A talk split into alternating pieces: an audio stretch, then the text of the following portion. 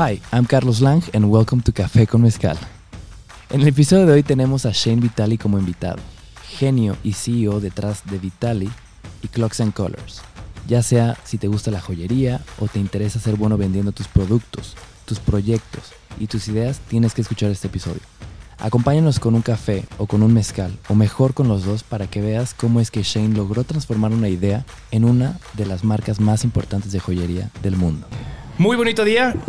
Estamos de regreso en el podcast Café con Mezcal, el podcast donde el café pone la plática y el mezcal la pone mucho mejor. Y el día de hoy tenemos un episodio bastante diferente.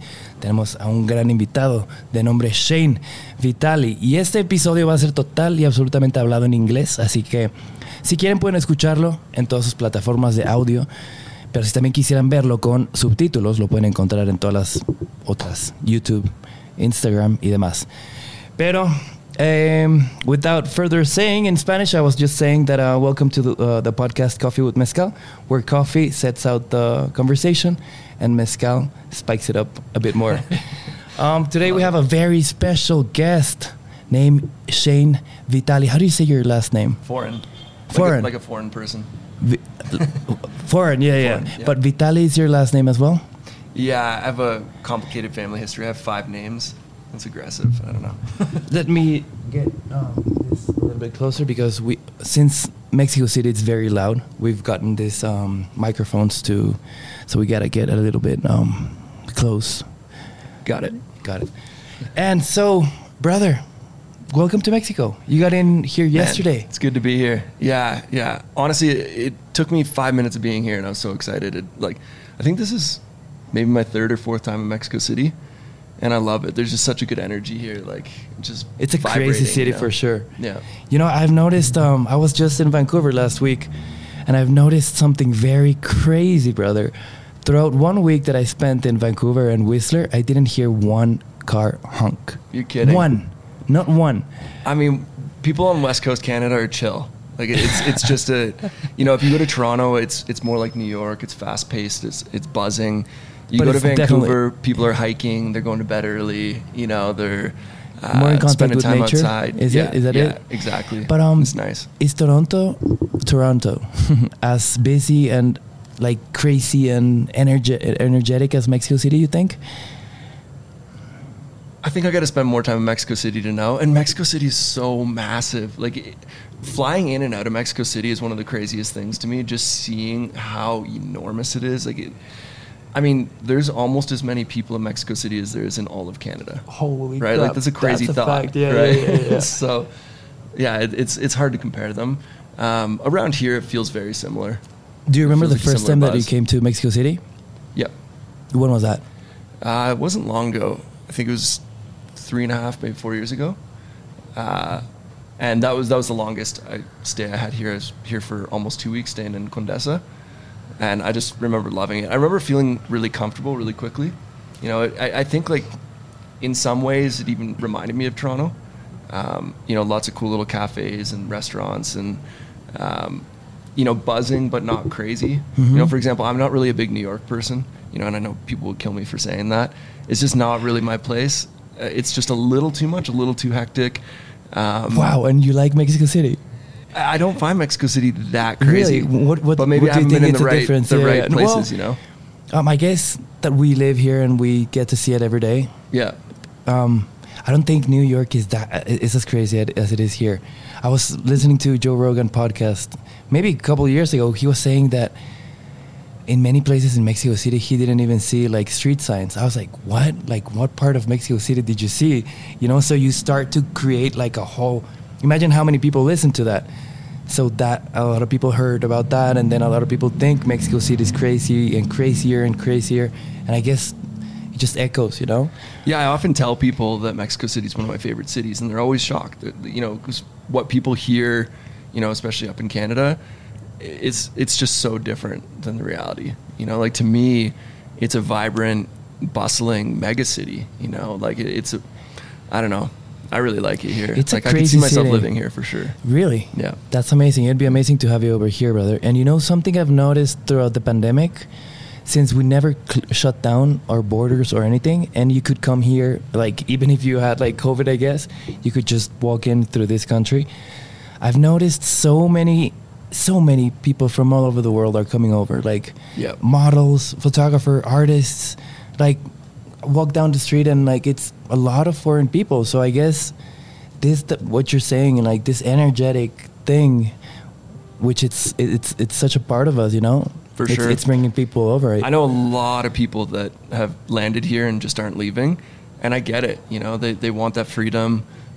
You know, and a lot of these people are people who are really into their health and, you know, they feel comfortable in their own skin. They're not scared or concerned about COVID. So they come here and they're like, you know, I can stick to my normal routines. I can still go to the gym. I can, you know, still be outside and, you know, feel like life is pretty normal. So I get the attraction. Did you come through the pandemics? I did, yeah. That's crazy. I was here for 5 weeks last winter. And then I've been here for about a month now. That's insane because back in the pandemic, which we still, I think, are, I don't know. So many people got locked down in their homes, scared as heck. And then people like you, wild travelers, just like decided, yeah, I'm healthy with my own body. I eat well. I work out. I'm going to go through a crazy country and just keep exploring. Yeah, I mean, honestly, you know, I had my own kind of concerns or fears like anybody else. And I've had quite a few issues with my immune system. I won't get into it, but I was, you know, a little bit concerned because of that, but I got it and I didn't even have any symptoms. I've had it twice now. And the first time I had no symptoms. So after I had it, I was like, well, I might as well go travel. You know, I think I have a free card now to travel. And, you know, I've since, again, like I said, had it again. That time I had sniffles. So, you know, I've been lucky and, you know, generally I'm a pretty healthy person, so figured why not take advantage of that. But I understand people, you know, being concerned and you know, playing it safe. But for me, it just seemed like an opportunity to go amazing. Enjoy life. That's yeah. crazy. That's the same way we saw it, I think. And it was fun to go out in the world and like so many streets were empty. You'd get to see places you couldn't see before. But I'm amazed. I didn't say this at the beginning, but you're the owner and CEO and part owner with some other investors or partners of 3 huge brands besides many other businesses that you're running. So how do you manage to travel so much and to just say, I wasn't planning to be in Mexico City, then again, you're here. Like, how do you have such a huge infrastructure and companies and still manage to go out in the world? Yeah, I mean, for one thing, I don't think it's that huge. I appreciate it. I mean, it's a good-sized business. I'm proud of it. I'm happy with where it's at, but it's not that crazy. But, you know, I think, first of all, I have to just thank the team. Like, we have an incredible team that I trust, and I don't feel like I need to be, you know, breathing over their shoulder and micromanaging them. So, I mean, that's a huge part of it. But beyond that, it was really important to me from the start. Like I've always wanted to be able to travel and kind of work remotely. So we kind of set the company up for that. I was never into having set hours for the office. I was never into, you know, telling people that they should always be working from the office, etc., because I didn't want to do things that way. So, you know, at the end of the day, I can do 99% of my job from my computer. Once in a while, it's important to be in the office to, you know, FaceTime is important, you know, like even just sitting down and chatting like this, it's right? It's so crazy, like, FaceTime, like literal FaceTime, right? Exactly, yeah, like, yeah, true FaceTime. Man, video calls are driving me crazy at this point, to be fair, but yeah, I mean, it's important to get FaceTime from time to time, especially when you're brainstorming. There's an energy that you can't really share when you're, you know, doing things remotely, and I need to physically feel and see samples, so, you know, I time things to make sure I can do that as well, but otherwise, you know, most of my job is just emails and Slack, and I really don't need to be anywhere in particular for that, right? That's insane. So I stay on top of it. So whenever you're traveling, do you set out a sort of schedule, or you just wake up early, or give me like a... Yeah, I still just work way too much. Honestly, it's this weird thing where like, yeah, I'm fortunate. I travel a lot and I'm not complaining. And I get to work from a lot of great places, but it's not like I'm on vacation. Like a lot of people are like, oh, enjoy your vacation. It's like, yeah, I mean, I still work 60 hours, you know, like 60 hours a week. Yeah. I mean, I'm right now I'm supposed to be on sabbatical and I'm still probably working like 40, you know, like I'm supposed to be not working at all. Like that was my mission in life, was to just take a huge step back and take a break. But it's okay. Like we've got a ton of really cool stuff going on. So I'm pretty happy to be working and I like what I do. Right. So, not the end of the world, but you know, when I am in a lot of these places, you know, if I'm lucky, I get to go out for a nice meal here and there, or like, you know, maybe get to do something on the weekend, but it's not as if like I spend the days exploring. So I've been a lot of cool places where people are like, oh, have you done this? Did you do that? Did you do this? I'm like, but do you get that craving or no?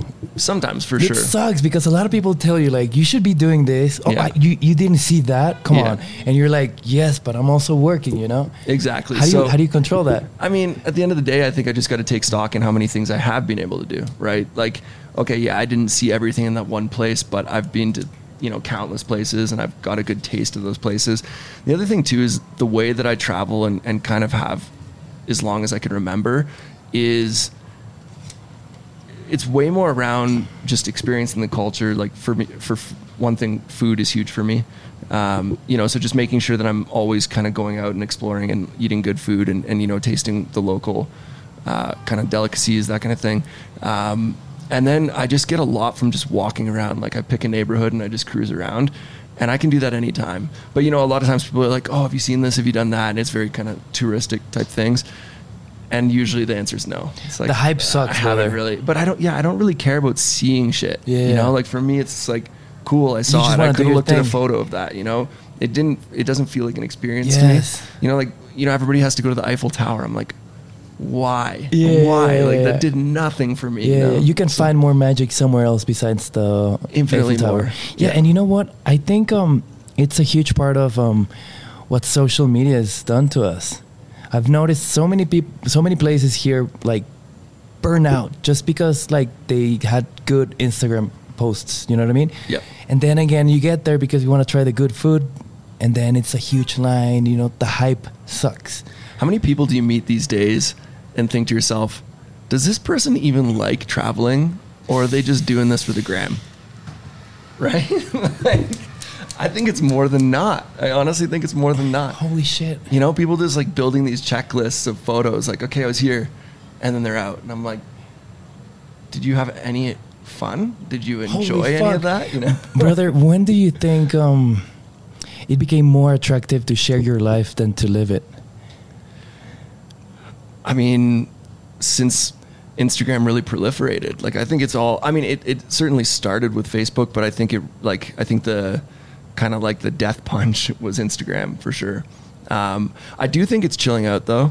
Like I'm seeing more and more people back, relax, and you know, more and more people not really posting anymore, etc. Using it for different reasons, which I think is a good thing, but it's still all too often that I see people just glued to their phone. Like, you know, you get to a really beautiful place and every single person there is just holding their phone, snapping 100 photos. And I'm like, did they even look at it without the screen? And if not, what's the point? You know, because you could have looked at it on that screen from anywhere in the world. Like, true. That trips me out. True. You know? Very true. Yeah, yeah. Like, you could travel to all these places, see all these photographs from your house. Mm-hmm. Right? It's so not a scorecard, though. Yeah, yeah, it's not. And that's what it feels like.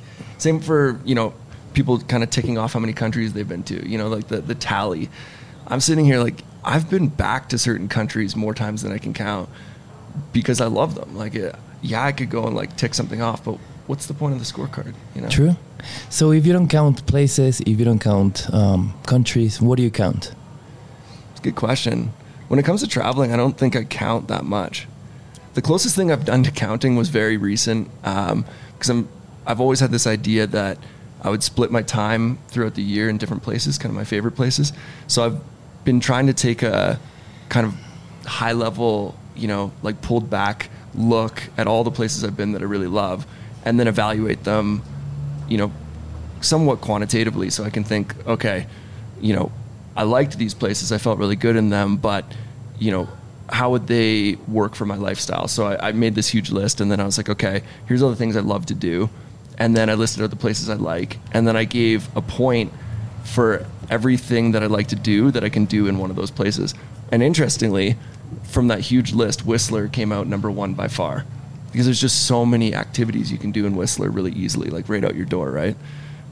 That's when I was telling you, I was like, okay, I think I'm gonna get a place in Whistler, even though it's obscenely expensive, because it's where I would be happiest, you know? Damn. You should do that, brother. I'm working on it. I'd come over. Yeah. I mean, I'm not getting to place in Whistler without a spare bedroom, you know? So sick.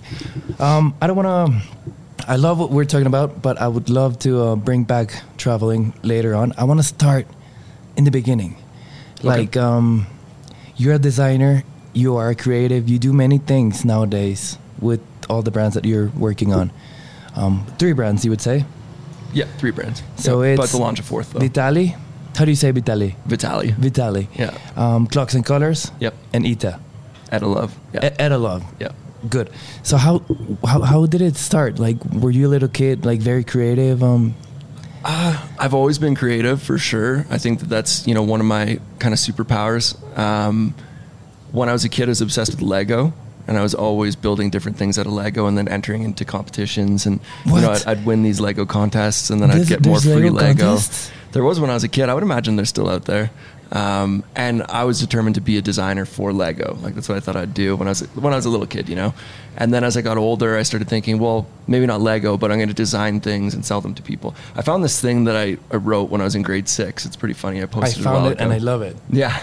So, you know, I just said something along the lines of, when I'm older, I'm going to find a career where I can design things and sell them to people.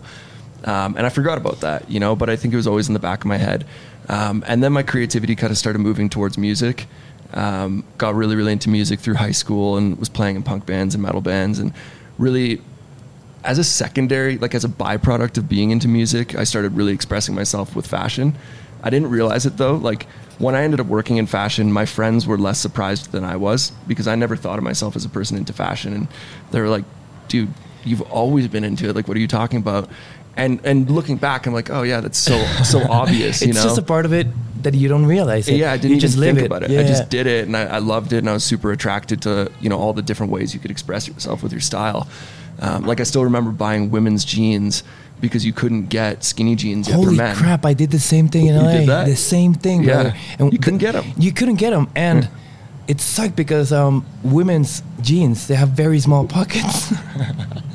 So we Absolutely. Couldn't even fit anything on them. I have a funny story. So this one time I went to buy women's jeans, and obviously it's embarrassing and awkward, and you're not going to try them on, right? So I go to buy them, and I just grab them quickly. I don't look at the whole thing. And I get them home, and the back pocket on one of the jeans is a rainbow. And I was like, fuck. Okay, like I can't, you know, like I'm like 15 at this time. I'm like, I don't have the balls to rock that, you know? So I cut the pocket off. And I played in a local band that was like somewhat popular. And it was funny because over the next like few months, I started seeing more and more people just cut the back pocket off like it was some sort of fashion statement. And I just did it seemingly out of necessity. Like, I felt like I had to. Yeah. You cut out the whole pocket? Cut out the pocket. And you would leave like the strings. You could just see like the line. Yeah.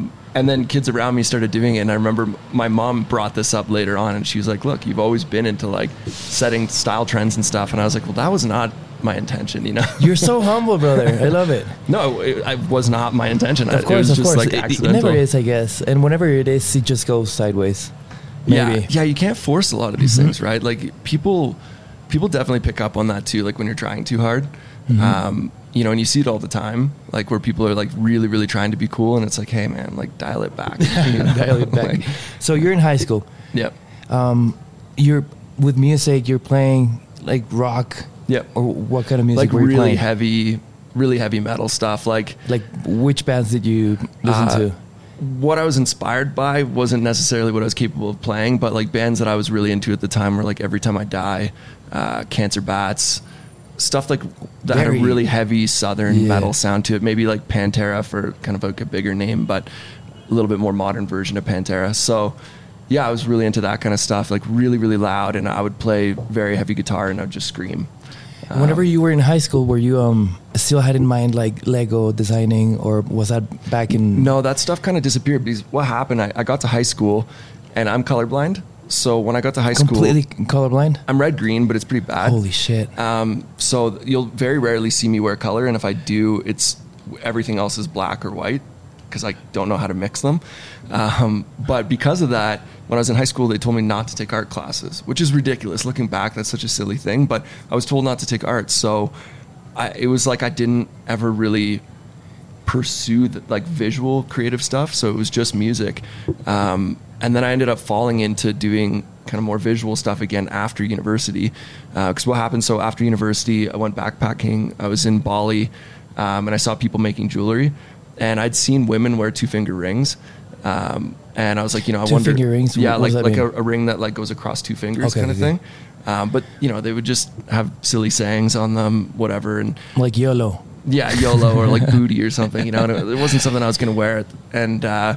So I just drew something really terrible and had somebody make it for me, and it was brutal. In Bali? Yeah, in Bali. You drew it and you made it in Bali. Yeah, yeah. And like I was planning to just get something quickly made for myself, and after doing that, like after seeing that first sample, which only took a couple days, I was immediately hooked. I was like, this is the coolest thing ever. Like the design was horrible, the product was horrible, but the fact that I had this idea and it became this tangible thing, yes, I was addicted instantly, which, you know, you and I were chatting before we started the podcast today about some of the products you're working on, and I was saying like how addictive is that, right?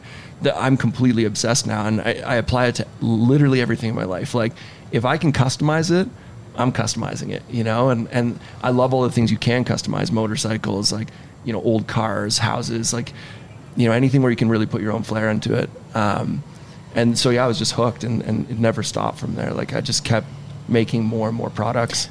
But what did you study in university? Because I think it's different than it. I don't know how it is in Canada, but in Mexico you have to choose what you're gonna be doing. Oh, whenever yeah. You yeah, do you the same choose. Thing over there. Yeah, yeah. So in university I studied politics, political science. What? Yeah.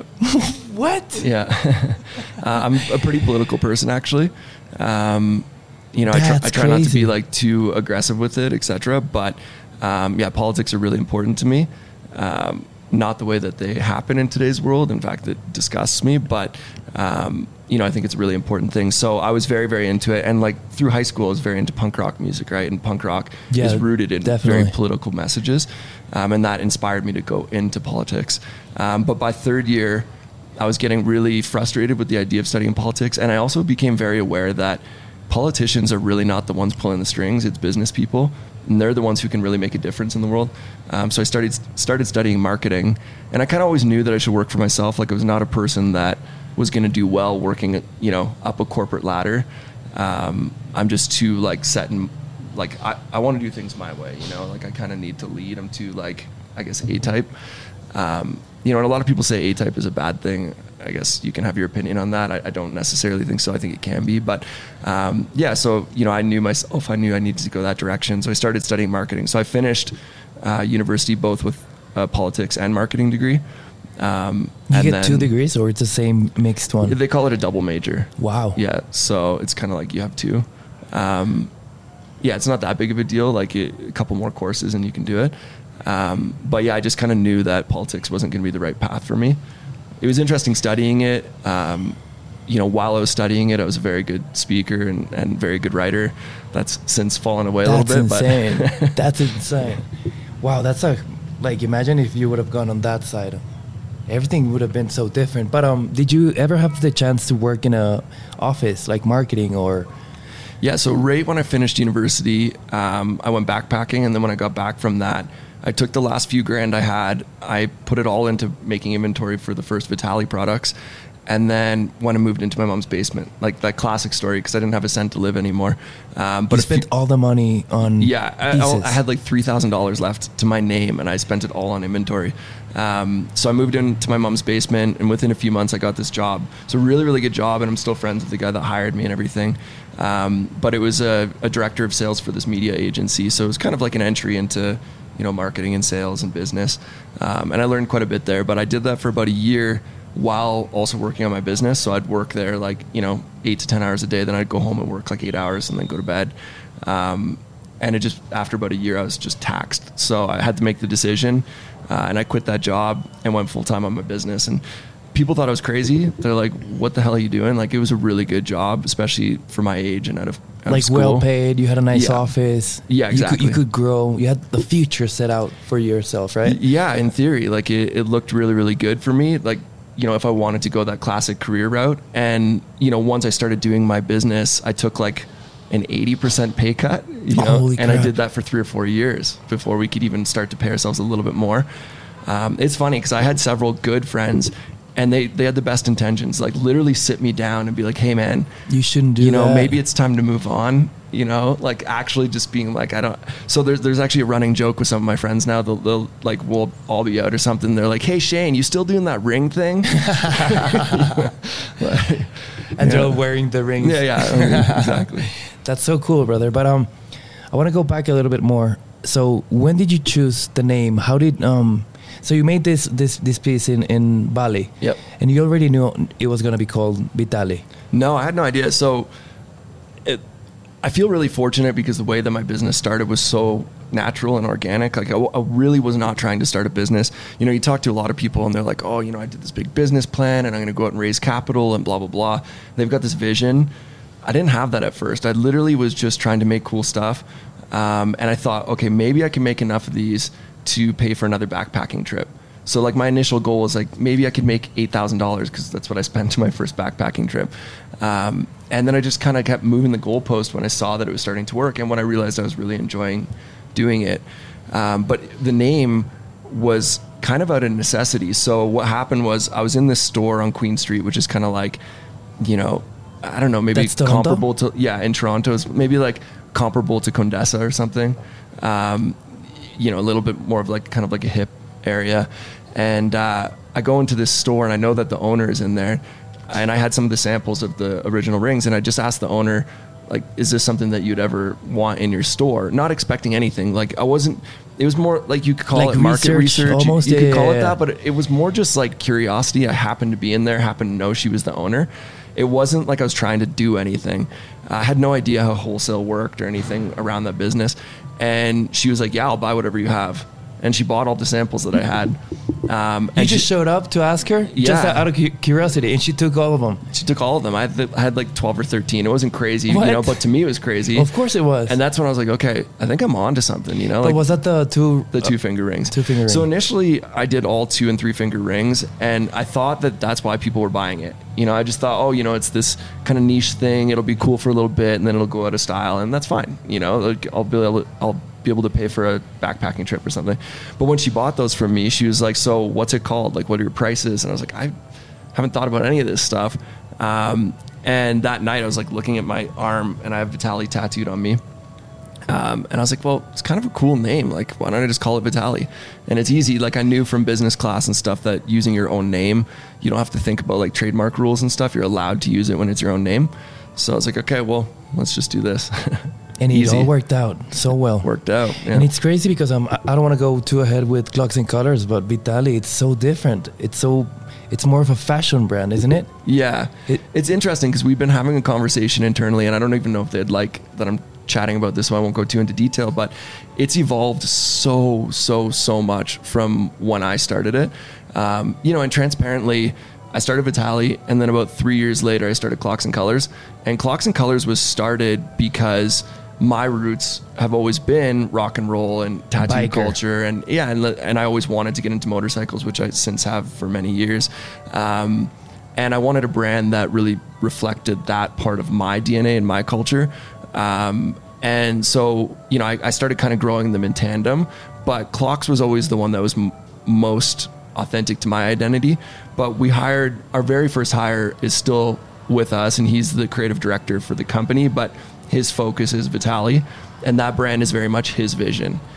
So I credit him with, his name's Zach Vitiello. He's a genius and incredible photographer and creative, just all things creative he's a master of. And he took that brand to where it is today, which I would argue is very much an actual fashion brand now. It's just an affordable one. You know, I think they're struggling to define where it exists in the world because its price points are so fair, but it's presented, in my opinion, as like a straight up capital F fashion brand, you know, which is cool. That's not really my world. So it's hard for me to contribute more than just towards the product. So I have a lot of insight on the physical product because it's just, that's my thing. But outside of that, my focus is more the Clocks and Colors brand and the Ettalove brand because those are more in my universe. But are you still designing for Vitaly or not so much? So my role is kind of across all the brands now when it comes to product is we call it like executive creative director, but really I oversee all the product. But we have a head designer now for the Vitaly brand, and we have a kind of a team of designers for Clocks and Colors and Ettalove. When it comes to clocks, I will basically come up with a theme or a concept, and then I'll be like, here's a bunch of things that I want to see happen, etc. They start bringing me a bunch of designs, and then I kind of ruthlessly like pick them apart and carve them down. When it comes to Vitaly, at this point, they pretty much will present me with almost a finished collection, and they'll be like, what do you think? And I kind of like put the final touches on it. I can be a little bit, harsh when it comes to product, and I think it's just kind of that necessary final touch. But in general, I'm pretty stepped back from that brand now. Like, they're just doing an amazing job with it, so I just support where I can. That's something... This is so mystical, brother. Like, welcome to Mexico, yeah, brother. Feels like a very authentic experience. We should actually step it up and try coffee with mezcal. Are you down? Down. I've never had coffee with mezcal, so I'm kind of fired up for this. We didn't have that in Oaxaca. No, we did not. No, because I wasn't really drinking, remember? Yeah. You're right. Sí, jaló el cafecito viejo. So, brother, I don't know if you met my good friend Oaxacan Omar. Maybe not, but maybe I think he was very busy and we were all over the place in Oaxaca. But he's like Oaxacan. Yeah. His name is behind talking, walking. If it was like a verb, like going around in Oaxaca. So he brought us the best mezcal from Oaxaca. Nice. Like, whenever you don't see, I love it. These are just like water bottles. Yes. Whenever you don't see like a proper label, that's the best mezcal, and it comes from all over the place, brother. But since we're going to go on coffee with mezcal, we're going to go on espadín, which is the one that's got the least amount of alcohol. Espadín. This is the most common. Yeah. I brought home a bottle of espadín from when we were in Oaxaca last time. Which, do you remember which brand? It was from that really, really beautiful place that you took us to. Oh, Amantes. Oh, man. That place was... you talk like traveling. We were talking about all these... That was a memorable experience for me. That place was magical. That whole weekend, I'm so grateful that, you planned out that whole weekend because it was amazing. And, it didn't feel like we did a bunch of touristy things. We did not, brother. Exactly. We went off the record for sure. And I loved that. And I remember being at your friend's art gallery. That was so cool. And, those experiences are the ones that I remember. But that... I apologize. What do you call the mezcal factories again? Palenque. Yeah. Palenque. Palenque de Amantes, yeah. That place, man, just the architecture, everything was just incredible there, right? The setting, where it was placed. And, we were just there chilling, just drinking, just talking about life, brother. It was quite a... And that's how we met. Yeah. Pretty much. You said, I'm going to Oaxaca. I was like, oh, shit, I need to put something special for you and your homies. Dude, Oaxaca is, I think most of the things that are here are from Oaxaca. The coffee is from Oaxaca. The mezcal is from Oaxaca. I think, I don't know, I keep saying it, but maybe in my other life I was Oaxacan. There's something that I'm very drawn about that place, It's an amazing place. There's a lot of places I really love, and I don't know how to always explain why. And this will sound really woo-woo. I don't like to speak this way, but it's the only way I can describe it. I find some places just have a different energy. I feel like there's an energy in a place. I don't know how else to describe it, and Oaxaca had a really good one. I feel the same way about Mexico City. I feel the same way about Florence, Italy, parts of Bali. There's just places where I just feel like the energy is right. Awesome. Yeah. Brother, I want you to try it first. Cool. Salud. As I told you before we were filming, I'm going to ask you what you think about the stuff that we're making. It'd be an honor for you to... You have to score it. Gracias. This is just a small sip, so you can try it.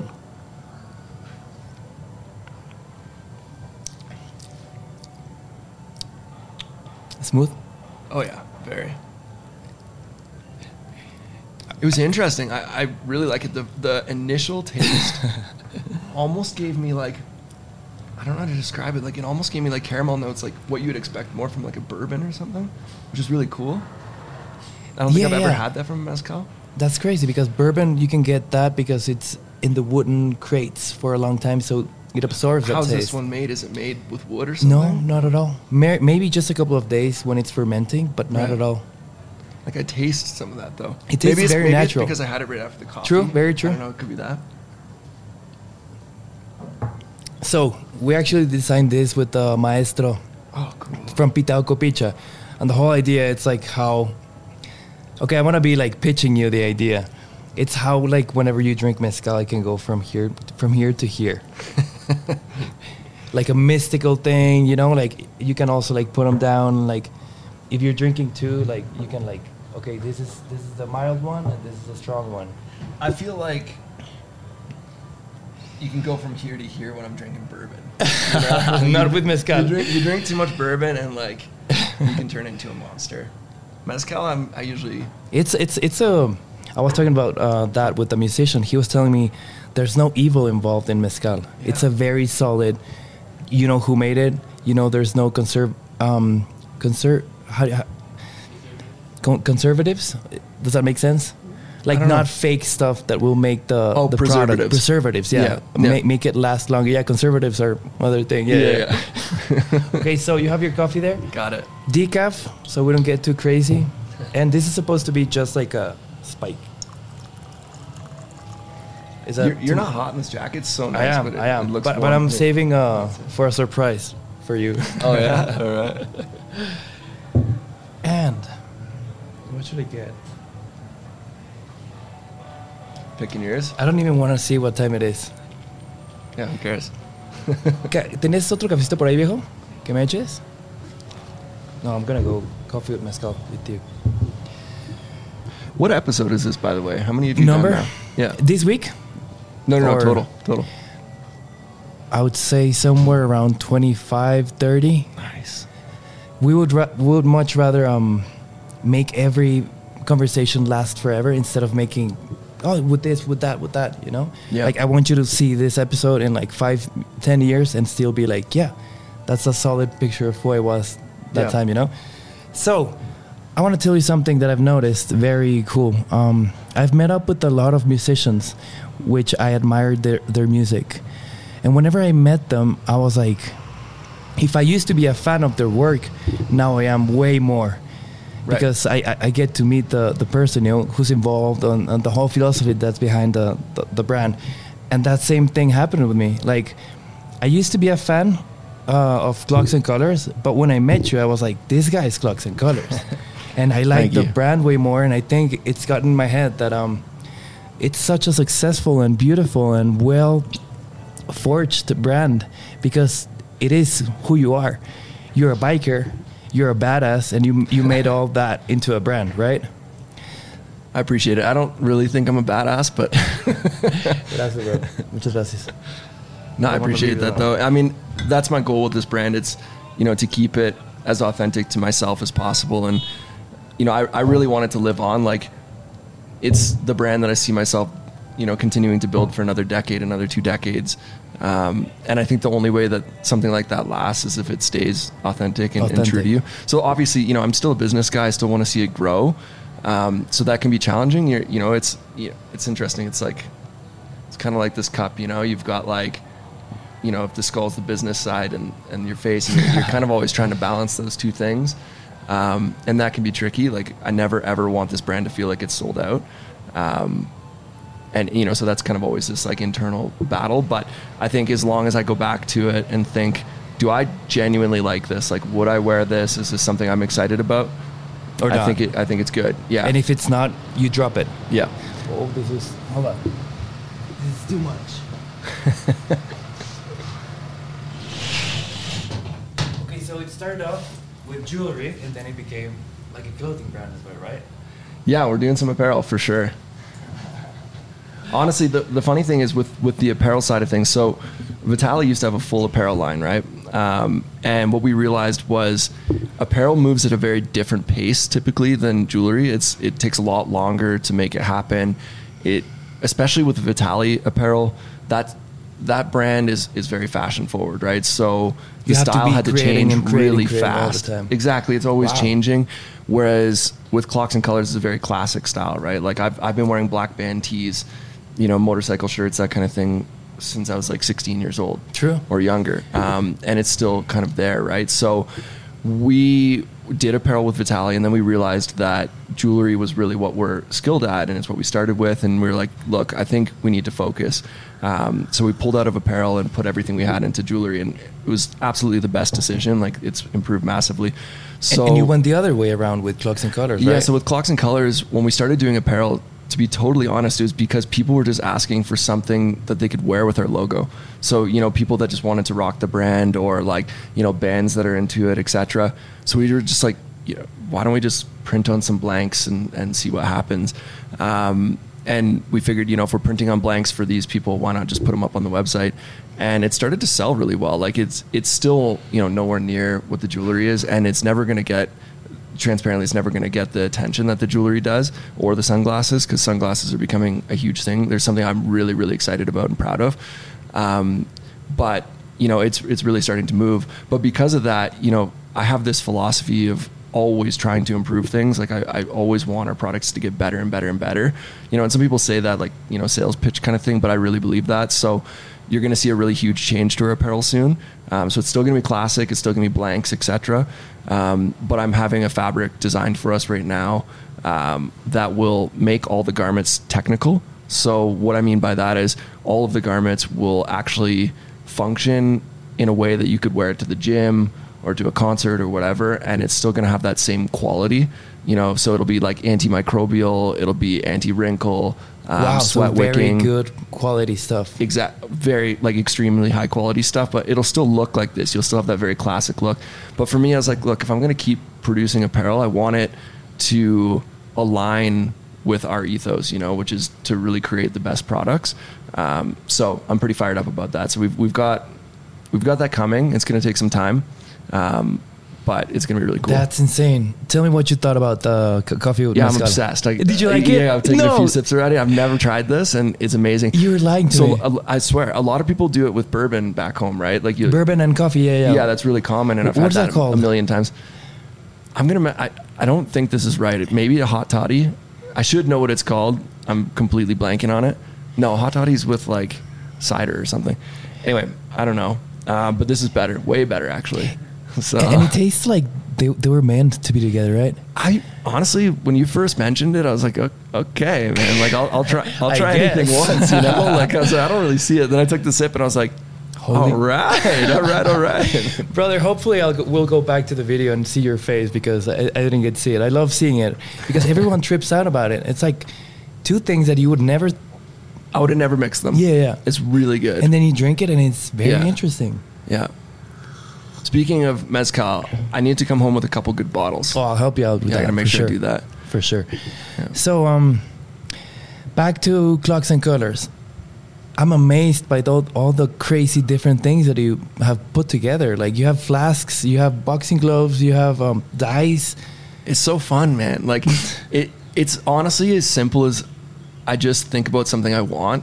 And I'm like, something shit, let's make this. It's always just something I want. Yeah, so like the boxing bags and boxing gloves were because I had just started boxing. And I had a boxing bag in my home gym, and it was ugly as hell. It was like blue and sporty looking, and I'm like, I don't want this in my home. You know, like this is not my style. Like, that's the boxing insane. Bags we made, you could hang it right in here, you know, and it would look fit? Cool. Absolutely would, you know, but it would work, right, with all your like warm leathers and that kind of thing. And so that's what I wanted. I was like, I want something that fits me aesthetically, and that's where all these things come from. That's how we started doing sunglasses too. Like, I've always loved eyewear. Like, I just think it's a really, really cool tool for expression, and from the perspective of a designer, there's so much you can do. Like, there's just so much room to be creative with sunglasses, and I feel like it's one of the least creative spaces. And I mean, of course there's exceptions to that. I'm not trying to like call out every brand ever or something. Like Retro Super Future do a really cool job. Monster, or is it Monster? I for sure just butchered that. I'm blanking on who I'm talking about right now. Regardless, there's some really great brands out there for sure. But it just felt like there was not as much exploration as there could be. So we've been diving into it like head first. I'm stoked. I'll show you some renderings later of what's coming. But it's fun, man. Like, it's really cool. That's like, so crazy, brother, because you were doing so well with silver. And then you just decided, okay, so I would love to have this. I'm going to make it for the brand. And it also succeeded. Yeah, I think we've just kind of pivoted a little bit from jewelry, and we've kind of positioned ourselves more as accessories. like the stuff that completes your outfit. You know, yeah, okay, we've got some t-shirts and some hoodies and stuff, but like we're not going to be an apparel brand. I say that, but we are working on some leather jackets, and they're pretty rad. But again, it's not like we're not trying to build out a leather jacket portion, etc. We're planning to open retail stores. We should have one in New York and one in LA before the end of this year. Hopefully one in Austin as well. And we just want to be able to, you know, somewhat fill those out and properly merchandise them. But what we really specialize in is that like last step in getting dressed, you know? So like, you know, now we're doing our hats, we're doing, you know, jewelry, of course, sunglasses, those kinds of just like little additions. And now like EDC stuff, like I think that stuff's really fun, you know, like little pocket knives and dice and, you know, cool stuff like that. My friend Peter McKinnon got me really into that stuff. I wasn't really even familiar with that world before. Like and knives, now I get it. Yeah, just all those like little things that you can collect, you know. I'm not going to sit here and pretend like I'm part of the EDC community. Like those people are very passionate. They know their shit. What does EDC stand for? Everyday carry. Everyday carry. Okay. Yeah. So it's just, you know, they have all kinds of different things that live in that world. I think, you know, knives are probably the most common for that, but you know, people carry coins or dice or different things. It's like pirates, brother. Yeah. It's cool though. I love it. Like it's just, it's such a powerful community. And I'm really attracted to those things. I mean, I've always loved those like small, niche kind of subcultures. Like when I think about the music I've been into, it was always that, you know, it was always like, you know, a little bit underground. Even when I was into like a you know, 4 or 5 year phase where I was really into electronic music, but like I was always so against electronic music when I was younger because in my mind I'm like, well, they don't use instruments, like this is ridiculous. But then I discovered the really like underground techno world, you know, the stuff that's kind of sketchy and seedy and, you know, it's not in big clubs kind of thing, you know, you have to kind of go to the like dodgy ones. And I loved that. And it was a similar community, you know, it's like this kind of like almost outcast community. Yes. And I've always loved that. All the hype that we're talking about. Yeah, exactly. Like we just want to stay true to ourselves, to our art, to our craft, right? Exactly. That's amazing. So I would say that, would you say that it is? So Clocks and Colors, it's an extension of yourself. Big time. Big time. Yeah. I mean, that's, I don't know how it could be described as anything else because, you know, the products are literally just things I want. That's all it is, right? So, you know, it stays authentic that way and it stays an extension of me. And, you know, we've had a lot of people come along and offer to buy it or try to buy it, et cetera. And, you know, obviously, like when you see those numbers come across your desk, it's like, shit, like, you know, that could really change my life. Like that's pretty crazy. But then you start thinking and you're like, yeah, but this is who I am. And now these really crazy opportunities are being presented because of it. And I'm like, these kinds of opportunities, these kinds of doors that are opened, they're worth so much more than money. You know, like I've never cared about being like rich, or not saying that I could buy a yacht with anything that I've built or anything, but you know, like I've never thought, oh, I want yachts and blah, blah, blah. I wanted to be able to have cool conversations like this and hang out with cool people and, you know, hang out with the musicians that I've admired since I was a kid. And, you know, now I've done collaborations with so many artists that, you know, when I was a kid, I would have lost my mind to even be able to like shake hands with, you know? And one we can't really talk too much about that, you know, that we should be inking the deal on any day now. I don't know when we'll be able to announce it, but this one is by far the craziest. It's absurd to me. It's truly insane. Like I can't believe it's happening. Like, I mean, the contract's not signed, so, you know, you never know, but it looks really, really good right now. And I have a meeting with this person at the end of the month, you know, to go sit down and work with them for a whole day on designs. And like, it's ridiculous. It's surreal. And I can't put a dollar value on that. You know, like you could sell your company and have a bunch of money, but what the hell good is it? Like now you're just some dude with money. Like this is infinitely cooler, you know? It's more fun for sure. Way more fun. Let's go on that side, on the collaborative side, because, you were in high school, you loved badass music, like very heavy metal. And then again, I don't know how many years went by and you're partnering up with Avenged Sevenfold. Yeah. That was crazy. How did that happen? That's insane. It was a weird way that we got connected. We were chatting with these guys that were potentially going to invest in us. And they're saying, hey, you know, weirdly, like one of our investors is the singer from Avenged Sevenfold. Would you want to connect with them? I was like, damn right. And they're like, cool, we'll just add him to the call right now. And I was chatting with them and they just added him to the call. And I'm like, oh, what? Man. This is wild. Played cool. Yeah, I'm just like, Am I seriously just chatting with him now? And he was just super chill. Now we just text, like we just, you know, have chats back and forth. He was telling me this hilarious story. I don't know if I'm allowed to say it. Anyway, my favorite visual artist was doing their album artwork, and an enormous celebrity, like as A-list gets, shows up at that guy's studio, and he's like, I want that painting. And he's like, no, well, it's for this band's artwork. And he's like, I'll pay anything. And he's like, well, no, it's for them. And he's like, okay, I'll pay 10 times what they were going to pay. And so my buddy from Avenged shows up, and he's just like, hey, you know, we're here for our artwork. And the artist is like, yeah, I sold it. Oh, yeah. Shit. Anyway, he made new artwork for them, obviously, but it's cool to be able to have those kinds of conversations with somebody, you know, like I would have never imagined that. So yeah, that was pretty wild, but they were fired up to do it. They were familiar with our brand already, and you know, they do a lot of merch, and you know, just thought it'd be a cool activation, and it was wicked. Was that the first huge collaboration that you were like blown away by it?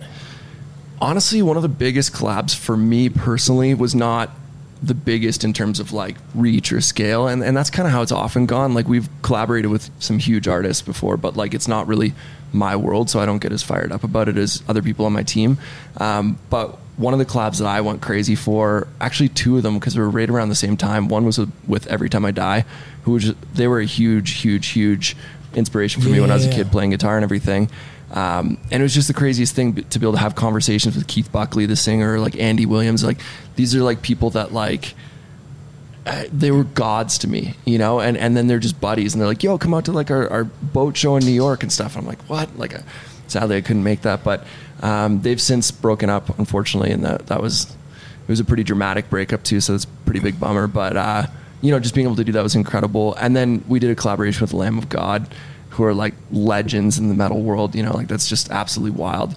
So yeah, I mean, in terms of biggest, not the biggest, but like those are some that like were really, really exciting for me. We also did a really cool collaboration with Peter McKinnon, who you're probably familiar with. Mm-hmm. And he's since become a really good friend as well, which is super cool. You know, like it's awesome to have these things start with art, you know, and like grow into something, you know, more than that, and something that's going to like kind of last beyond the collab. Mm-hmm. So I wonder, with music, you have pretty clear, like it's music that you've, it's bands that you've been playing since you were in high school, but how did Peter McKinnon come into your radar or your thoughts or your mind to collaborate with? Yeah, that one, I had several people come to me saying, hey, you should work with this guy. Like he's a big fan. So we started sending him product for a while. And then we just reached out, kind of like a similar thing with chatting with you. You know, he was just already wearing it. We knew he already liked it. And I just reached out, and we met, and we just kind of hit it off. Like it was just immediately like we were buddies. It was funny. I did his podcast as well. And people afterwards, like in the comments, there was probably 1,000 comments being like, are you guys brothers? Like, what is this? You know, like we just have a very similar energy. Like we talk very similar. We look kind of similar. Like it was just a strange, like, instant connection, and yeah, we've just been good buddies since. Yeah. And after that, you still made a couple other collaborations. So I'm wondering, like, I followed Clocks and Colors for like 5 years, I think, or more, probably more. But I remember seeing Clocks and The Great Frog or any other huge, big jewelry brands, and I see them still doing the same things, you know? Mm-hmm. So what do you think was a key factor to stand out and grow as much as Clocks has grown? I don't know. Like I think those brands are still massive, you know, like we want to live in that world of The Great Frog and, you know, King Baby and, Chrome Hearts, even, all those brands are significantly more expensive. So I think that certainly helps us. And I just think we're a little bit, for lack of a better way to explain it, I think we're maybe a little bit more youthful. You know, like a lot of those brands are several decades old, and I have so much respect for them, you know, to have stuck around that all that time and just continued growing. They've obviously been huge inspirations for us. Although transparently, like when we started, I didn't know any of those brands, you know, like a lot of people, weirdly, actually, our very first collection, we released this ring that was all inspired by medieval stuff. And one of the rings essentially had the Chrome Hearts logo all over it. It was that, like the nautical cross, or not the nautical cross, sorry, the Celtic cross, mm-hmm. only because we were trying to do medieval stuff. And at the time, I mean, this is like 8 or 9 years ago, there was no Instagram, I wasn't shopping in stores that were selling Chrome Hearts, that's for sure, you know, so I was not familiar at all. And they sent us a cease and desist, and that's how I learned about them. I had no idea, and I was like, "Oh, what is that? Like almost like suing you?" It's like the first step. It's like, "Hey, either destroy this product, or we're going to sue you." Destroy. So we had to just melt it down, which is the nice thing about silver, and it was fine. But it's funny because it was the most innocent thing. Like we literally had no idea. That's how we learned about them. But obviously, since have followed them and like been inspired by them, and you know they're an incredible company. But yeah, that was just a weird kind of coincidence. So we're talking about the big stuff now, like the successes, but like taking it back a little bit more to the beginning of Clocks and Colors, was it tough to like start? You already had like this whole experience with Vitaly, but did you like immediately like hit good, or did you get investors, or how did it launch? Yeah, no, I mean we were talking about this a little bit earlier today, but like. I think we've been through hell and back like 100 times. You know, we've been in a pretty good place for a while now, but you know, now we're dealing with a new set of battles, you know, whether it's like geopolitical stuff that's happening or whether it's with this kind of attack on targeted media spends right now, you know, like all these updates to iOS and blah, blah, blah are making it really hard for smaller companies like us to market because we can't be as targeted anymore. But it's nothing we're not used to at this point because we've been through so many challenges. But we started out with my $3,000 and then started going, and then my business partner joined me. He put in his last $10,000. We started growing a little bit with that. And then we raised $58,000 from investors. And that's the last time we ever took money like for the business from investors. And we just bootstrapped it. And how was that? Like asking someone for money, like that's how did you pitch? At the time, it was really hard. You know, like people were like what is this? Like at the time, it was more focused on men, and they're like men's jewelry. Like who's doing this? Like, you know, it was a really hard sales pitch. But fortunately, one of my buddies' dad, he you know had been extremely successful, and he's like, look, you guys are passionate. You're super hard workers. He's like, whatever. You know, he just kind of threw us $10K. He's like, look, I'll put in $10K. And he had a really, really impressive career. So I called all the other people that seemed sort of interested. And I was like, look, this guy just invested. And every single one of them jumped on.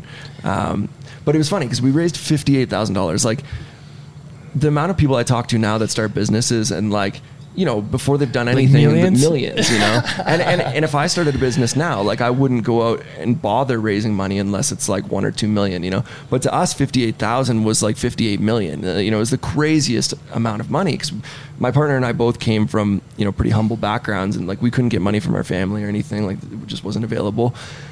So for us, that was all we had, but yeah, we bootstrapped with that. And because of that, you know, there were some pretty major challenges, but I think it made us really tough and resilient. And also I see a lot of people get a lot of money when they start their business and they screw it up because they try to grow too fast. They spend it in dumb places, etc.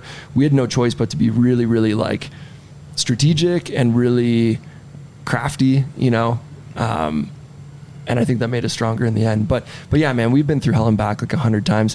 I can think of probably like 10 different scenarios where I was convinced we were bankrupt. I was like, yeah, we're done. That's it. Game over. Oh, you thought of it? Oh, many times. But really? we always made it through. Like, there's so many scenarios, man, where that happened. But every single time we got stronger after, you know, it sounds like a cliche, but it actually is true. So, you know, at this point now, we don't even really stress that much. We're like, okay, yeah, this is a tough moment. Let's figure out why. And then let's just improve. So at these points when you almost felt you were on a bankrupt, how did you manage to pull yourself together? My partner and I have very different approaches. He's just generally more calm and collected. He's a pretty stoic guy, very, very smart. Just kind of keeps his cool. Like if he's panicking, he does a really good job of keeping it in. I'm not that good at that. No, I'm one of those people, I freak the hell out. Like I like lose it for 24 hours kind of thing, you know, like I'm just a complete mess, total nutcase. And then I'm completely calm, you know, like that's just my system. Like it's really annoying for people around me. I'm sure of it. But it's how I work. It's like I just blow all that energy out of my system, and then I'm like, okay, time to focus. And then I like get right back into it. There's a quote that says, explode, and that's the only way to let the light come in. Huh, I love that. You must first explode. I've never heard that. Uh-huh. Yeah, that's my approach. So I want to talk about one piece that I loved it, and I don't know why I haven't gotten it. But it's a very badass brand, right? Bikers and hardcore music, but then again, you made this ring that says "Mom" with the heart in the middle. Yeah. Why is that? I don't know, man. I'm a mama's boy. It was funny because I was actually getting that ring made for me. Like, I wasn't actually planning to sell that one. And then I saw it. I'm like, this is so sick. Like, let's just put it online, see what happens. And it got such a crazy response, which I should have known. Yes. But I have it tattooed on my shoulder, and it's like... It's the same tattoo? It's very similar. Like, it's that classic heart with mom, right? But my family's really, really small. Like, it's basically just my grandparents, my mom, and my brother. And so, you know, I'm really close with my mom, and... yeah, I just thought it was a cool idea. So would you say it's like a symbol, that ring? I think so. I mean, I think it captures a lot of things, like obviously my relationship with my mom, but also that heart with mom is such a classic tattoo. You know, like, you look at, like, what I like about it and what I've always liked about it is that you can look at the biggest, scariest biker dudes and half of them have that tattooed, you know? It's his relationship with mom, right? It's this kind of like... It's like this weird thing where it's like you're allowed to be soft when it comes to your mom, you know, which I like about it. You know, it's like you can be really hard and badass all you want, but no one's giving you a hard time for being soft when it comes to your mom. You know? I love it. I wanted to ask you that for so long, brother. So we've talked about Vitaly, Clocks and Colors, and then Ettalove. What does Etta mean? I thought it was Ita. Eta. Eta is hate spelt backwards. Yeah, so love hate. Yeah, exactly. So I had that idea just randomly a few years ago, right before starting the brand. Really, first I had the idea for just hate spelled backwards, but I wanted to do a women's brand, and I realized that it looked like a women's name, like Etta, and I was like, well, we should complete it so it sounds like a full name. And then I was like thinking about tattoo culture and like the love-hate tattoos, and I was just like, this just makes so much sense. And I was shocked that it had never been used or taken. Like, we were able to get all the handles and the URLs and stuff, so... That's kind of where that one started. So Ettalove was a really natural kind of build out. Like, what it was initially supposed to be was like a women's brand for all the women that were kind of following Clocks and Colors, because we didn't want to add a women's line to Clocks. We just thought it would be kind of confusing because it had been a men's line for so long. So we were like, why don't we just build a separate brand? And we felt like if we did it through Clocks, it might be a little bit limited. So we're like, okay, well, we'll build it as like a sister brand, you know, and that way it can kind of take on its own life, which I'm really glad in hindsight we did that, because it really has, like, it's become very much its own thing. And I have, you know, somebody on my team, her name's Jackie, to thank for that, because it was funny. I started the brand, you know, around an idea that I had for it. It was kind of like this, like I said, you know, extension of the Clocks brand. But Jackie has always been this very like authentic person in the world that I wanted Etta to speak to. And so I kept going to her. I was like, hey, you know, what do you think about these product ideas? What do you think about like this tone, this logo, this whatever? She was in Clocks and you were asking her. She was working for the company. Mm-hmm. At the time she was doing a lot of communication stuff, you know, like working with influencers, that kind of thing. I've shared so many emails with her. I love her so much. Amazing, right? She's amazing. She's an incredible person. And also one of the, you know, you have like certain things when you build a business that, you know, you'll never forget and that you're proud of. And like her story is one of my favorite ones. You know, she started working in the warehouse, and she worked her way all the way up. She's now the executive creative director for Ettalove, which is like the role I play for Clocks and Colors. And she runs Ettalove, like that brand is hers. Like, it's her voice. It's entirely her, you know? And so that's amazing. It's really, really cool to have seen her like grow that much. And she has so much ownership of it and so much passion around it. And she works so damn hard. So it's really cool. Yeah. So 30 brands, any other side businesses? Well, we're working on a fourth brand right now. So what? So we'll have a fourth brand launching, I think in July, very different from anything we've done. Any sneak peeks? I can probably show you something afterwards, but it's not going to be like, to your taste. It's a completely different thing. But it is jewelry. It's more like kind of like fine jewelry stuff. But targeting a completely different audience again, which is, you know, how we go. Like, you know, we love to build brands, and I was thinking, you know, I think it's time that we try this community. So yeah, it'll be pretty cool. And then I've personally become really obsessed with the health and wellness space. You know, just because of certain health issues I've had on my end, I've, you know, really, really been obsessed with just researching and learning how to improve immune system or like nervous system stuff, etc. And that has led me to working towards another business, which should be launched hopefully early next year.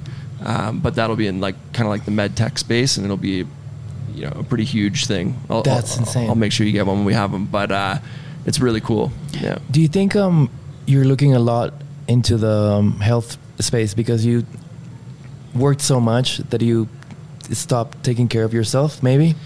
Yeah. A lot of stress. Yeah. A lot of. I've reached like legitimate physical burnout multiple times. That's why I'm supposed to be doing a sabbatical right now, you know, okay. To be totally honest, like I've gone through really extreme periods of being a workaholic, which is not something I advise. Like, I think that there's a lot of people out there right now, I won't name names, that, you know, are quite famous for pushing what I call like work porn, you know, like they, work porn? Yeah, it's I've like, never heard of that. It's just what I call it. It's like, you know, this idea that like work more, like you should be like, you know, you can never work hard enough. Like everyone should be trying to be like a multi-millionaire. And, you know, I think it gets in people's heads and they feel guilty if they're not just 24/7 trying to work and improve and blah, blah, blah. And I've gone through that many, many times, and it's resulted in literal burnout, you know, not just emotionally, but like full physical burnout. And it's like impacted my nervous system, all kinds of things. So, you know, it definitely is what led me to it, but I'm actually really grateful because I see myself getting more and more into that through the, like into my kind of later years in life. Like I just find it really fascinating. I love learning about it. And there's just so much incredible stuff happening in that world right now. Like the advances that are taking place, I'm fully and 100% convinced that within a decade, they're going to be able to reverse aging. What? Like full blown reverse it. Yeah. And this is not like some, you know, quack conspiracy thing. This is like the best scientists in the world are convinced. And many of them think it'll be far sooner than that even. It's some really, really crazy stuff. Like there's this doctor I follow, his name is David Sinclair, fascinating guy. Like he's the head of the Harvard biology and aging department, something like that. But this guy's just doing incredible work. He's got me like getting hooked up to IVs to do like NAD and stuff. Oh, that's the thing that you sent me. Yeah. I was like, what is this? I have no idea. I'm like hooked on it now. Yeah, really, really fascinating stuff though. But like his lab has been able to do some of the craziest stuff. Like they've been able to literally reverse the age of mice. Well, specifically their eyes, but that's pretty wild. Would you get into that? Oh man, big time. Really? Like big time. That's why I'm so fascinated by this stuff. I want to be like, I'm going to be lined up, you know, like Benjamin Button me, let's go. You know? Like if I can go back to 25-year-old body, hell yeah. Why not? You know, imagine having your body that you had at 25, but having the brain of a 40-year-old, you know, like the intelligence that you've acquired, your wisdom, all that kind of stuff. That's sick. It is. But what do you think about going against nature itself? We're always going against nature. I've always found that a really funny thing. It's like everything humans do goes against nature. Like if you take any kind of medication, you're going against nature. What are antibiotics? Antibiotics are science that make you live longer, right? Like, the average person lives more than twice as long as they would have lived 200 years ago. Why? Because of all the things we do to go against nature. True. Right. We only got one shot.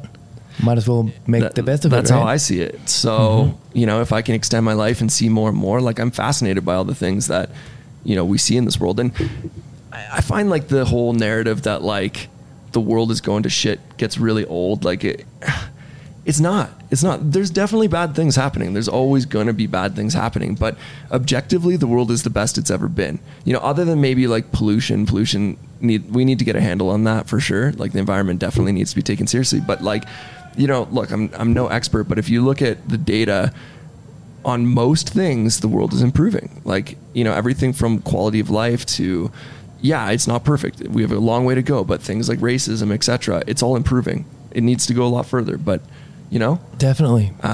And I want to see where it goes. And it's been ramping up in such a short time, right? Like if you go back to like my grandma, like if like talking to her, like, yeah, I went to Japan and I stayed in this place. She's like, how the heck? You know, if you go back even further, like it's been like 150 years since traveling was only imaginary almost. Yeah. Yeah, or exactly. Such an adventure, you know, like you'd have to go through, I don't know, ships and months, and everything is so beautiful now. Like I love that question whenever someone asks me like, where would you live? Like what time of life would you live? Like everyone's all like 70s or 50s. And yeah. I'm like, this is the best time in life. I think this is one of the best for sure. There is one thing I will say though, I do feel the phone, like just having a phone all the time is ruining us. That's the one complaint I have. Like other than, you know, let's not get into like the bigger like geopolitical things and that kind of stuff. But like in general, like in terms of quality of life, I actually think our phones in so many ways are making it far worse.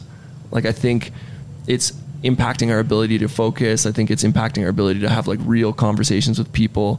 And I think it's just making it so, yeah, we're all becoming like really very ADHD, you know? True. And I think it has a lot to do with just always being connected to that device. Definitely. But I think a lot of us are waking up to that and you know, it's going to take some time. Like I'm still trying to figure out the best way to approach it. I actually just ordered another phone so I can have a second phone line and basically nothing on that phone so that I can just carry that around and not really be distracted.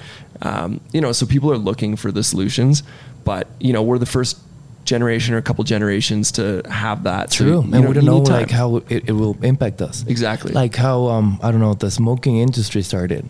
Exactly. My parents told me like back then, like even like doctors would say it was a good thing to do it, you know? Yeah. Like we don't know how bad that's going to work on our minds, on our behaviors. I think we've got a pretty good idea now. And I don't think it's good. I think it doesn't reflect a lot on the way we're approaching it. Maybe you and me and people who surround us, but like, brother, TikTok or those growing monsters, yeah, that you get to see it on the streets, on the lines of these coffee shops that everyone's there to like take the photograph. Like it doesn't seem like it's going backwards. I think it's going to change though. I'm optimistic, and you know, maybe this is just my nature. Like, and I can seem negative because I can definitely focus in on things that are not good. But then that's my system. And I focus in on it, and then I start thinking about, okay, but here's the solves, and here's what's being worked on, and then I can deal with it, right? But when it comes to this stuff, I think a lot of people are trying to solve these problems, and I think we're going to have solutions. You know, and I think some of that is just our own will, like, you know, to improve. And I think some of it will be technology solves, et cetera. But, you know, it might even be new communities. I wouldn't even be surprised if you start seeing communities pop up where they're like, yeah, this is like a no phone community or something. Wow. You know, that'd be really cool. That'd be really cool. For sure. Could you imagine how much more present those people would be? I could see that happening in like Sedona, Arizona or something, you know? But I'm up for that. Like, I think but then again, rad. The metaverse is growing and people are buying their land on this new other world. Like, man, there's no middle point on that, you know? Like you're either in it very much or you're trying to escape away from it. Yeah. Yeah. That's a whole other conversation. That terrifies me. I get why it's becoming a thing. And like, you know, I understand escapism and like, you got to think about like how a lot of people live in the world and where they live, et cetera. Like I understand, like, you know, we're very, very fortunate to have the opportunities we have to be able to travel and see things in real life and, you know, be able to afford to eat good food and blah, blah, blah. So I do understand why that's becoming a thing. I wish it wasn't because it freaks me the hell out, to be totally honest. Like, I wrote an essay when I was in university, like first year university, and I proposed this idea called a self-induced technologic autism. And the idea was that people would essentially live through their devices and in virtual worlds more than they would live in real life. And that sounds so obvious now, but I wrote that like, I don't know, when was that? Like 18 years ago or something. Wow. Right? Visionary. But you know, I had the idea, I don't know if you can say this, but I had the idea of mushrooms. I'm a huge psilocybin fan. And I was like deep on mushrooms. And I just randomly wrote the essay. I woke up thinking that it was gonna be some gibberish. Like I thought it was gonna be hilarious. And I woke up and I was like, man, it makes sense. Yeah. Yeah. Wow. But you know, it's happening now. Like that's exactly what's happening. I get it. Tell me about mushrooms. How's your experience with that? Because I've always been against drugs because of some experiences I've had in that I've seen, that I've lived in, when I lived in Los Angeles when I was a little kid. Right. I was like 17, 18, seeing horrible things, you know? I think it's really important to understand that the title drugs is kind of unfair. Like, I'm not going to sit here and say that everybody should start doing all the different drugs, et cetera, but like there are enormous differences and they're also largely misunderstood. Like so many of the drugs, even the ones that you know, are notoriously considered like really horrible and really scary. If they were properly understood, you know, they're really not that bad for the majority of people, you know, like the majority of the people that get really hooked on them and, you know, you see really awful things happen with those people. I don't think it's necessarily the drug's fault, you know, like for sure anybody can get hooked on some of them. There's no question. That's why there's a huge opioid epidemic in the States, etc. But like at the end of the day, I think that most of the time there's a bigger issue at hand when somebody has issues with drugs. But kind of getting back to mushrooms, I'm a huge fan. I actually think that virtually everyone should try them, unless like maybe there's like a predisposition to things like schizophrenia or something in your family. It can trigger that. So maybe that's not the right person to try it, but it really opens your mind, and they're not addictive. People don't die from them. I've never really seen a bad outcome from them, you know, and I've probably, not including like microdosing, which I've done like a million times, but I've probably done like heavy doses of mushrooms, I don't know, 50 to 100 times in my life.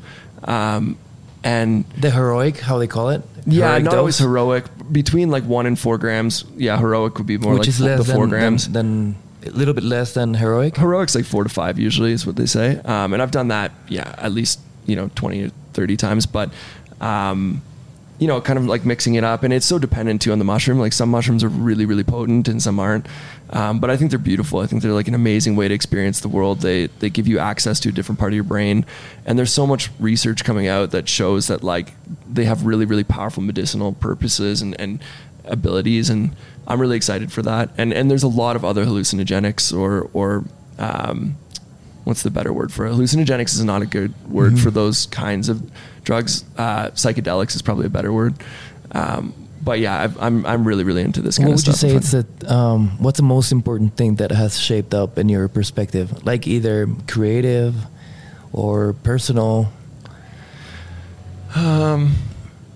This is going to sound like just kind of cliche and really obvious, but it's really just that our perspective is very, very narrow, you know, and that sounds deadly obvious, but like when you take something like mushrooms, you really quickly realize how differently you could just be viewing the world, like, or you could view the world, sorry. Like it can just, whether it's just literal, like just how you're actually looking at things, like things start to morph and change, and you realize like, oh man, like the way I see things really is just like this perception, this like one filter that my eyes are placing on things, or to how you think about things. Like all of a sudden you start questioning things and thinking about them in a totally different way. And you're like, I didn't even know that my brain was capable of thinking of these things this way. Right. And I think that that's why I like the idea of everybody trying mushrooms. I think so many people are so set in their ways, and they think like everything is black and white and the world is one way. And I think that they do a really good job of helping you realize that there are different ways to see things. It's the same reason that people should travel if they can. Again, I understand that not everybody has the ability or, you know, the money, et cetera, necessary to do that. But if you can travel, you should, because, you know, you meet people who have never traveled, and it's so hard for them to put themselves in other people's shoes or to look at the world differently. And I think that a lot of psychedelics are very, very good at helping people quickly see those different perspectives. That's why so many artists love them, right? Like it just opens your brain to totally different ways of looking at things. And whenever you experiment with this, with mushrooms, do you do it as an A/B testing? Or do you write something down? Do you have like a sort of... I don't really have any system. I mean, honestly, a lot of the times that we do them, it's just for fun. You know, like most common way I'll do it is with like, you know, 4 or 5 buddies. You don't want to be in a huge group, and we'll take them and then we'll just go for a big walk in the woods. The best thing is being in nature on a lot of psychedelics, in fact, and with a good group of friends, people you really trust. And that's amazing. And that's usually just us laughing a ton and like just having a good time. But I've certainly done them in other kind of contexts where, you know, it's a lot more about like going in with, you know, kind of a mission or something that you really want to... A purpose, yeah. A purpose, exactly. And that's been really great too. You know, just they help you really get there and get there fast, and that's sometimes crazy. Super aggressively. Mm-hmm. There's also something really amazing too that can happen if you take a huge dose. I've only had it happen once. I've had friends where it happens a lot, but you get this thing called ego death, and it's the most bizarre experience. It's like you as the individual just disappear. Like it's like you no longer know who you are or anything. And it's so... For example, mushrooms are starting to be used for a lot of people towards end of life. Like let's say that, you know, they have a terminal cancer or something. They're being used to allow people to experience things like that and realize that like, it's okay. You know, like once you're gone, it's okay. Like, you know, and when you do these huge doses and you have that ego death, you know, you like, you kind of realize that we are all just energy and we are kind of just nothing. And again, yeah, I don't like chatting too much about this because it sounds cheesy and everybody has their different perspectives on it, but that's been my experience. You know, it's kind of like calmed me down and made me realize like everything's perception and it's okay that, you know, we might be gone one day kind of thing. So why would you say you want to, you would be lined up to do this procedure where you can be healthier again, like you said, like being 25 with the mentality of the age you have. Like if you, for one side, you accept that, okay, we're going to be gone and that's cool. Why would you want to? Just because I accept it doesn't mean I want it, right? Like I'm in no rush to die. I like my life and I think it's just getting cooler. You know, I'm investing a lot of time, energy, and money into my health because I've had my issues here and there. And I want to live longer and I want to live a healthy life while I live longer, you know, like I want to feel strong and capable of doing all the things I want to do, whether it's like crazy hikes or, you know, I like being physically active all the time. So, I mean, if I can live to be 200 or 300 years old or longer, I'm going to do it, you know, and for a lot of people that sounds silly. It's like, of course you can't do that. It's like, well, you probably can. Like, we're probably one of the first generations where that might actually be possible. What? Yeah. What? Yeah. No, for real. I know it sounds crazy, but basically they've been able to, like, they can already show, essentially they can show proof that this is doable. They, like, our bodies are consistently replacing their cells, right? But because of the way that the cells are wired or programmed or whatever you want to call it, they are essentially programmed to eventually start to break down and they start to, like, the mitochondria wall starts to break down. I'm not a scientist, I'm terrible at explaining this, but essentially, you know, those things start to weaken, but there's already animals, for example, that can regrow limbs, etc., and they're already doing things to animals and even to people where they're showing that they can increase the length of life or even almost reverse it, etc. So it's not unreasonable. And what you have to think about, right, is like, let's say that they haven't figured out how to reverse age in 10 years. They've certainly figured out how to massively extend it. So, you know, let's say that you can live an extra 30 or 40 years. Within that 30 or 40 years, there's an extremely high probability that they figured out how to reverse it, right? So, I don't know. I think I think we're going to see it. You know, I think we're going to see people who could live forever or, you know. That's so much, man. Yeah, it's wild. Okay, before we leave this mystical part of the podcast, I want to ask you something. Have you ever heard about people consuming either silver and gold, like synthesizing it into the body? No. Why? Okay. Holy crap, there's this huge thing. I have a really good friend who actually consumes gold. I can't see the benefit of that. I can only see negatives. Like, heavy metal poisoning is a real issue. No, like, this is not a thing you want. They have to, like, synthesize it in a very weird way. Okay. It's not just like that, you know? And it's very interesting that you work a lot with these silvers. But I have a good friend. I don't know very well. I'm not a scientist as well. Yeah. But he's consuming gold to connect, have more connections in his body. Like, and it makes sense, like, the way he was saying it. He didn't want to go deep into it. But gold, it's been so sacred by so many cultures back in thousands of years. So they say it's got a secret to connect. Like, even the way it's made, it comes out from the nucleus of the world, from the center. It comes out as blood of the world. But then again, it's quite crazy beautiful. Talk. Like, the part of me that, like, science is terrified for this person, but like, but you know, maybe it's a really cool thing. I honestly, there's. You know, I know nothing. Like, what do I really know? So, you know, that sounds pretty cool. What you said sounds pretty cool too, really. Okay, so I want you to try mezcal. Done. It's arroqueño. Should we? Jalapeno? Yeah, we should. Arroqueño. Oh, okay. Jalapeno. Jalapeno. I was like, all right. Spicy mezcal. Yeah. This was made by Semmy Garcia in Miahuatlán, Oaxaca. It comes out from the... What was that? Sounded like something on your roof. Like a bolt. So, what would you say it's a secret between being very successful in your brand, in your work, and everything that you do, and also having a very healthy life? Where is the secret hidden between Oh, I don't know yet. Someone's got to teach me that. You're finding it right now. I'm trying to figure out balance. And I think I'm okay at it, but I've got a lot of work to do, for sure. It burned? That's got a little burn. It's nice, it's nice though. I heard it. Yeah, no, I have work to do. But I think, you know, the first thing, obviously, is just becoming aware of it. Like, I know so many people that are workaholics, and I think especially because of all the, like I said, like work porn kind of stuff that's out there, I think they're like really proud of that. And I've been there for sure too, but I don't think that's a good thing. So I think like at least even becoming aware that you work too much is a pretty good first step. But yeah, I mean, it's all about finding that balance, right? And like, I think it was probably something that people are in constant pursuit of. I for sure am. Hopefully I get a lot better at it than I am right now. Would you say, okay, you obviously took this sabbatical to find that balance, right? I did, but I'm not working. I think it's going to work out. Like I've kind of come up with a new strategy for how I'm going to approach it. I think that'll be a little bit more realistic. But yeah, I mean, even the fact that I tried to do this, it allowed me to take a little bit of a step back. You know, I put things in place where it was like, you know, it removed me from certain things, which gave me a little bit of distance from, you know, from the day to day.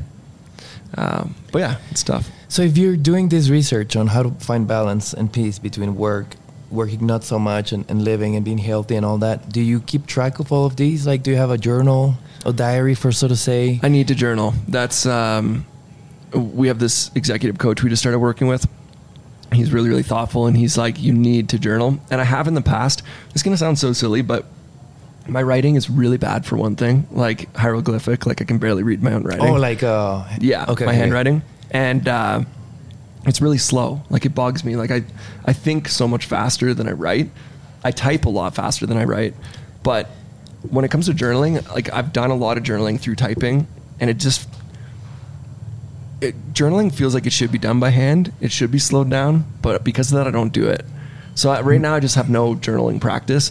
The odd time when I do it though, I'm like, why don't I do this more? And it really like starts to kind of set me straight. Mm-hmm.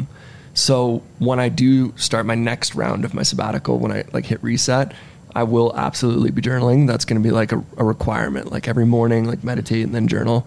But you know, I'm not that person who's going to sit here and be like, I have all the best habits in the world. I have quite a few pretty decent habits. You know, I'm very consistent with exercise. I'm very consistent with like intermittent fasting, and I meditate a decent amount, those kinds of things. But like, you know, you have a lot of these like really successful entrepreneurs that like have this like, here's my day. And it's like, that's never going to be my day, man. Like I don't even want my day to be like that scheduled out, you know, but I do got to get journaling in there. It's fun because, it's like journaling maybe has to be slow, you know, because we're always living in this fast pace, right? Maybe that's the whole secret behind it, to be calm. I think it is. I think you're right. And I think I'm coming to terms with that. It just annoys me because I'm thinking through something.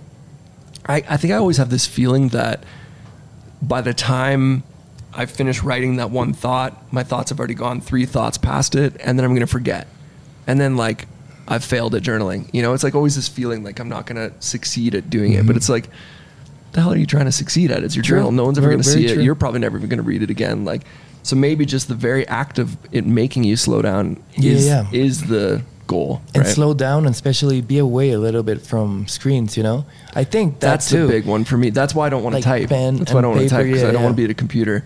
What I did do, I bought this really shitty little laptop like for like $100 that has nothing on it except like a Word file, and I used that for a little bit for journaling, but it was the same thing. Like it felt just another screen, you know, even though it's a different screen, and even though I wasn't distracted by anything else, and that did work in that context, it's another screen. And I'm like, I don't want more screens. I want less. Mm-hmm. That was my biggest goal with my sabbatical, is like, I just don't want to write emails.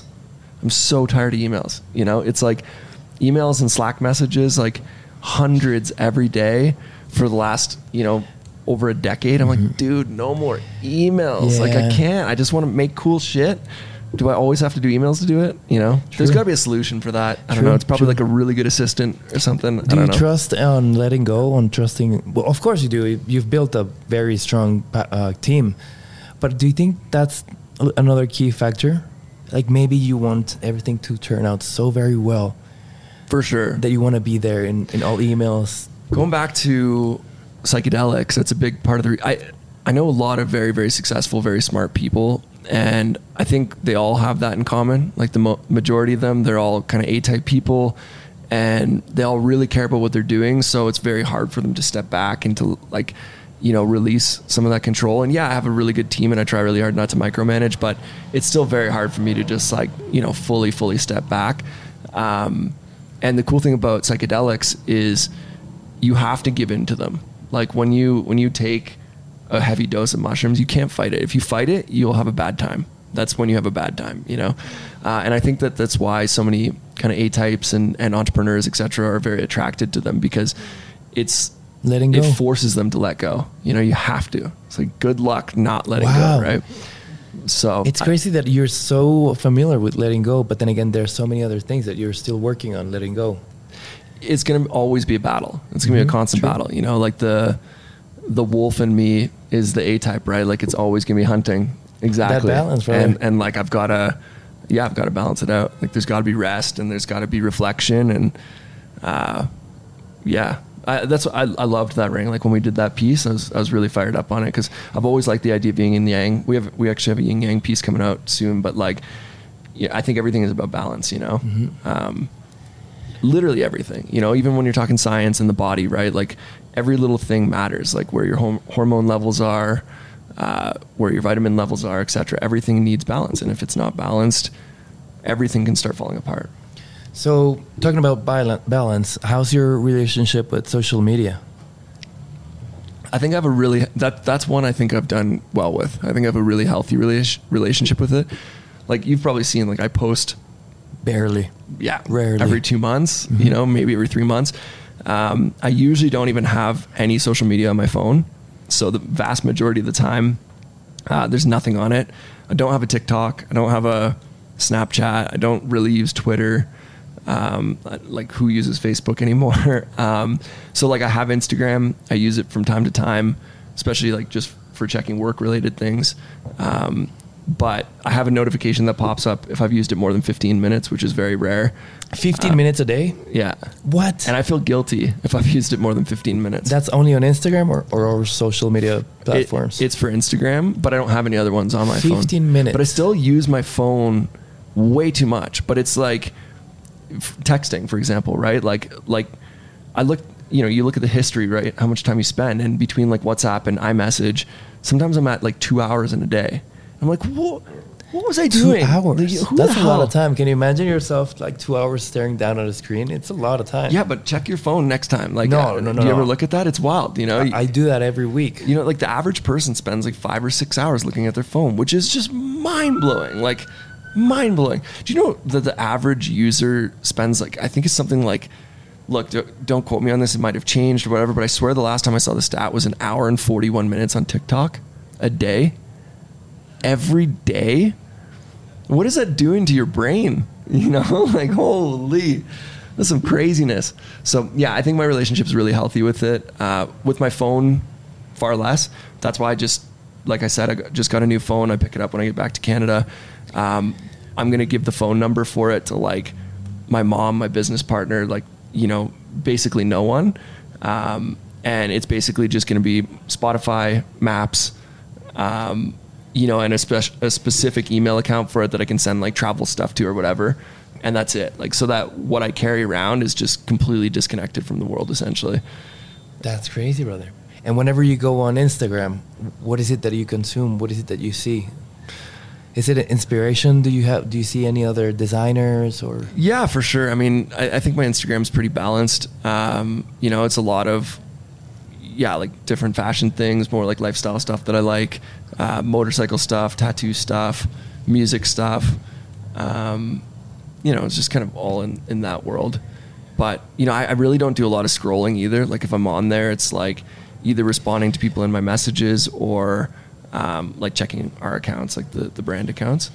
But yeah, I just don't use it a ton. It's crazy because all social media platforms are pretty much always trying to convince us that we have to be there. We have to be creating content for them. Mm-hmm. And in a way you are, because I'm pretty sure all of your brands have a big space on social media. Yeah. I mean, it's kind of funny that way, right? Like, mm-hmm. and you know, I built that, right? Like our Instagram accounts were significant pretty early on.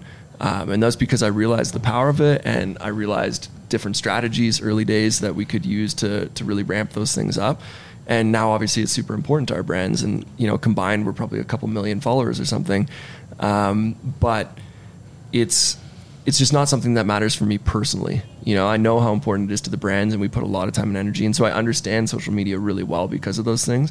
But as an individual, I don't get a lot of value out of it. Like I've just watched my following shrink for several years, you know? And I could probably put some effort in to grow it again, but then I ask myself, like, why? What benefit is there? You know, it's not going to do anything for me, you know? And I think I've had this conversation with a lot of people, and I find it fascinating. Like you talk to somebody and they're like, well, I'm trying to get more likes and trying to get more followers. And this is like a normal conversation, right? Like it's not necessarily like somebody who is a career influencer or anything like that. It's just like somebody who just feels that that's what they're supposed to do. And I remember asking people many, many times, like, why? Why do you need to do that? And they're like, well, cause why not? And it's like, but why? Like, what are you trying to accomplish with that? And they have no idea. There's no answer. There's no reason. There's no justification. True. And that's what I realized for myself too. I was like, you know, if I post on social media, like 99% of people when they post on social media, if I post a photo of myself, it's going to be infinitely better, which I don't even like getting photos of myself taken. So yeah, I've seen that, you know, like, yeah, like, you know, like I like generally just kind of hide from the camera. And if I post anything that's of like interest to me, it does really poorly anyway. And I realized I'm like, why am I doing this? Like it doesn't matter to me. And I don't want to just post a bunch of photos of myself. It feels really vain, and it doesn't actually benefit me in any real way. So that's why I just don't really use it anymore. Love it. But what would you say it's the secret behind that? Knowing that it's good for business whenever you have something to be shared out to the world, but then again, not in the personal side, right? Because it's just understanding the why you're doing it, right? Like, cause I like, look, like I see so many people build these amazing, amazing careers, using social media, right? Including myself. I've just done it through my brands instead of doing it through a personal brand, right? So like I understand the value, and we're certainly going to continue doing it with our brands. But for me as an individual, there's no valuable why, right? Like I'm not getting any material gain out of it. Nothing that, yeah, sometimes things come along, like, you know, I get like a little deal for doing a promotion or something, but like it doesn't justify the amount of energy and time I would have to put into it. So I just feel like not enough people ask why they do 99% of the things they do, right? Like that's one of my favorite words. I was actually going to get it tattooed right here. I probably still will. Just the word why. It's such a simple 3-letter word, but like it should be applied to everything, and nobody applies it to anything. I love it. I do. I've been journaling for so many years, and every morning I start with a purpose. Like, what is my purpose for this day? Love but that. I love why. Like, why am I doing this? So it's a side part of that. But on this same side, I totally forgot what I was going to say. So how I do that all day. So many thoughts in my mind. But you started out with the dream of making Lego. Yep. Then you loved music. You wanted to design crazy. How'd you call it? That quote when you wrote it when you were a little kid. I just wanted to design anything and sell it to people. Uh-huh. Yeah, like I just love the idea of creating products. And then I love how it all turned out. Like pretty much everything that you've done throughout your life, it's been a huge puzzle that all the pieces fall completely together. So what does the future look like for you and for your brands? I mean, for Clocks and Colors, we're going to keep doing what I've been doing, which is just continuing to grow the product assortment based on stuff that I think is cool and stuff I want. Like, I just have so much fun with it. But in terms of my career, I think, you know, I'm going to keep growing those brands. But I definitely see myself pushing a lot more into the health and wellness space because it's something that really matters to me. I want to do more things that I hate saying a lot of stuff because it sounds cheesy, but I want to do more things that like actually are literally helping people.